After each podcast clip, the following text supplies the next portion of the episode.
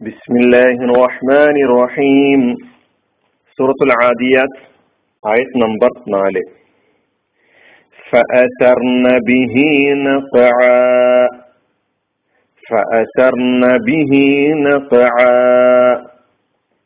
അങ്ങനെ അവ അവിടെ പൊടിപടലം ഇളക്കി വിട്ടു അങ്ങനെ അവ അവിടെ പൊടിപടലം ഇളക്കി വിട്ടു നാലാമത്തെ ആയത്ത് വലാദിയാത്തി ലൊബഹ ഫൽമൂരിയാത്തി കദഹ ഫൽമുഗീറാത്തി സുബഹ ഫഅസർ നബിഹി നഖ ഫഅസർ എന്താണ് അർത്ഥം അങ്ങനെ അവ അവിടെ പൊടിപടലം ഇളക്കി വിട്ടു ഫ അങ്ങനെ എന്നുള്ള അർത്ഥമാണ് നമ്മളിവിടെ കൊടുത്തിട്ടുള്ളത്. അസർണ ഫിഴലാണ് കലിമത്ത്. അസർണ അവ ഇളക്കി വിട്ടു അവ ഇളക്കി വിട്ടു ക്രിയാരൂപമാണ്. അസാറ അസർണ എന്നുള്ളത് മാതിയാണ് ബഹുവചനമാണ്. അസാറ ഫേൽ അസാറ ഫേൽ മാതി. അസാറയുടെ പിന്നെ വിവിധ രൂപങ്ങളിലേക്ക് അതിന്റെ ഏകവചന ദ്വിവചന ബഹുവചന രൂപങ്ങളിലേക്ക് പോകുമ്പോൾ അസർണ എന്ന് എന്ന രൂപത്തിന്റെ അർത്ഥം അവ അതായത് അവ അവ എന്ന് പറയുമ്പോൾ ബഹുവചനം. അവ ഇളക്കി വിട്ടു എന്നാണ്. അവ എന്ന് പറഞ്ഞാൽ ഏത്? അല്ല ആദിയാത്ത് ആ ഓടുന്നവ അല്ലേ? മൂരിയാത്ത് മുഹീറാത്ത് എന്നൊക്കെ പറഞ്ഞ സംഗതി ഉണ്ടല്ലോ ആ ഓടുന്ന ആക്രമണം നടത്തുന്ന പാറി തീ പാറിപ്പിക്കുന്ന തീ പറപ്പിക്കുന്ന എന്നൊക്കെ പറഞ്ഞ അവ അവ ഇളക്കി വിട്ടു. അസർന അങ്ങനെ അവ ഇളക്കി വിട്ടു. അസാറ എന്നതാണ് മാലി. ആ മാലിയായ അസാറയിൽ നിന്ന് അസർണയിലെത്തും അസർണയും മാലി തന്നെയാണ് പതിനാല് രൂപങ്ങളിലെ ഒരു രൂപമാണ് അസർണ അത് ബഹുവചന ക്രിയാരൂപമാണ്. അസാറയുടെ മുതാരി യുസീറു അസാറ യുസീറു ഇസാറത്ത് അസാറ യുസീറു ഇസാറത്ത് അസാറ ഇളക്കി വിട്ടു. അപ്പൊ ഫാസറിന് അങ്ങനെ അവ ഇളക്കി വിട്ടു. ബിഹി ബിഹിയിൽ രണ്ട് കലിമത്തുകളുണ്ട്. ഒന്ന് ബായ് മറ്റൊന്ന് ഹായ് ഈ ഹായ് ബാ നമുക്ക് ഹർഫാണെന്ന് മനസ്സിലാക്കാം. അത് അസർണയുമായി ബന്ധപ്പെട്ട് വന്നിരിക്കുന്ന ഒരു ഹർഫാണ്.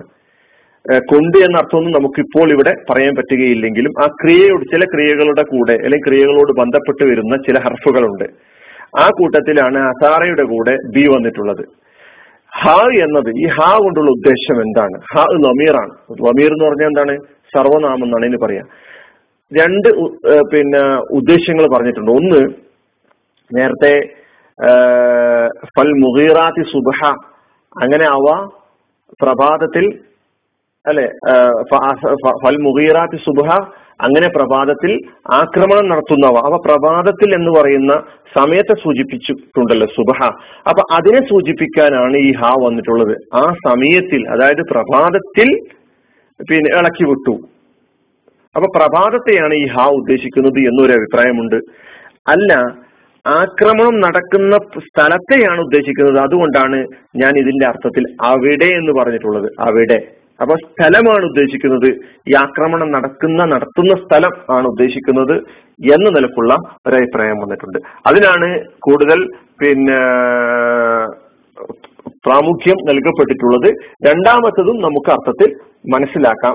ഒന്നുകിൽ നമ്മൾ അർത്ഥം പറയുമ്പോൾ നേരത്തെ ഞാൻ പറഞ്ഞതുപോലെ അങ്ങനെ അവ അവിടെ ആ സ്ഥലത്ത് ഉദ്ദേശിച്ചുകൊണ്ട് ബിഹി കൊണ്ടുള്ള ഹി കൊണ്ടുള്ള ഉദ്ദേശം ആ സ്ഥല സ്ഥലമാണ് അവിടെ അതുകൊണ്ട് ഞാൻ അവിടെ എന്നുള്ള അർത്ഥം പറഞ്ഞു. അല്ലെങ്കിൽ അങ്ങനെ അവ പ്രഭാതത്തിൽ ആ സമയത്തിൽ എന്നുള്ള അർത്ഥത്തിലായി ഹ വന്നതായിരിക്കാം. രണ്ടും പിന്നെ ശരിയാണ്. ഇതിൽ കൂടുതൽ അവിടെ ആ സ്ഥലത്തെ സൂചിപ്പിച്ച് പറയില്ലായിരിക്കും നല്ലത്. അതുകൊണ്ടാണ് ഞാൻ അർത്ഥത്തിൽ അവിടെ എന്നുള്ള അർത്ഥം നൽകിയിട്ടുള്ളത്. അപ്പൊ ഇത് അടുത്ത ആയത്തിലും ഈ ബിഹി വരുന്നുണ്ട്. ഈ പറയപ്പെട്ട രണ്ട് വിശദീകരണവും അവിടെ മനസ്സിലാക്കേണ്ടതുണ്ട്. രണ്ടർത്ഥങ്ങളും അവിടെയും മനസ്സിലാക്കേണ്ടതുണ്ട്. ഹാൾ ലമീറാണ്. അസർണ അങ്ങനെ അവ ഇളക്കി വിട്ടു. ബിഹി അവിടെ അല്ലെങ്കിൽ ആ സമയത്തിൽ ആ സമയത്തിൽ എന്ന് പറഞ്ഞ ഏത് സമയത്തിൽ? പ്രഭാതത്തിൽ. ഈ രണ്ടർത്ഥവും പറയാവുന്നതാണ്. എന്ത് ഇളക്കി വിട്ടു? എന്ന് പറഞ്ഞു കഴിഞ്ഞാൽ പൊടിപടലം അല്ല ഹുബാർ എന്നാണ് അതിന് അർത്ഥം നൽകിയിട്ടുള്ളത്. പൊടിപടലത്തിനാണ് എന്ന് ഇവിടെ അർത്ഥം നൽകാൻ പറ്റുക. കാര്യം എന്നതിന് ഇവിടെ അർത്ഥം ഹുബാർ പൊടിപടലം എന്നുള്ളതാണ്. അങ്ങനെ അവ അവിടെ പൊടിപടലം ഇളക്കി വിട്ടു അങ്ങനെ അവ അവിടെ പൊടിപടലം ഇളക്കി വിട്ടു ഇനി ഒന്നും കൂടി നമ്മൾ ഒന്നു മുതൽ നാല് വരെയുള്ള ആയത്തുകൾ എടുത്ത് അർത്ഥം ഒന്നും കൂടി നമ്മൾ റിപ്പീറ്റ് ചെയ്ത് നോക്കാം. കിതച്ചുകൊണ്ട് ഓടുന്നവയാണ് സത്യം. ഉരസി അങ്ങനെ ഉരസിക്കൊണ്ട് തീ പാർപ്പിക്കുന്നവ. ഫൽ സുബ്ഹ അങ്ങനെ പ്രഭാതത്തിൽ ആക്രമണം നടത്തുന്നവ. അങ്ങനെ അവ അവിടെ പൊടിപടലം ഇളക്കി വിട്ടു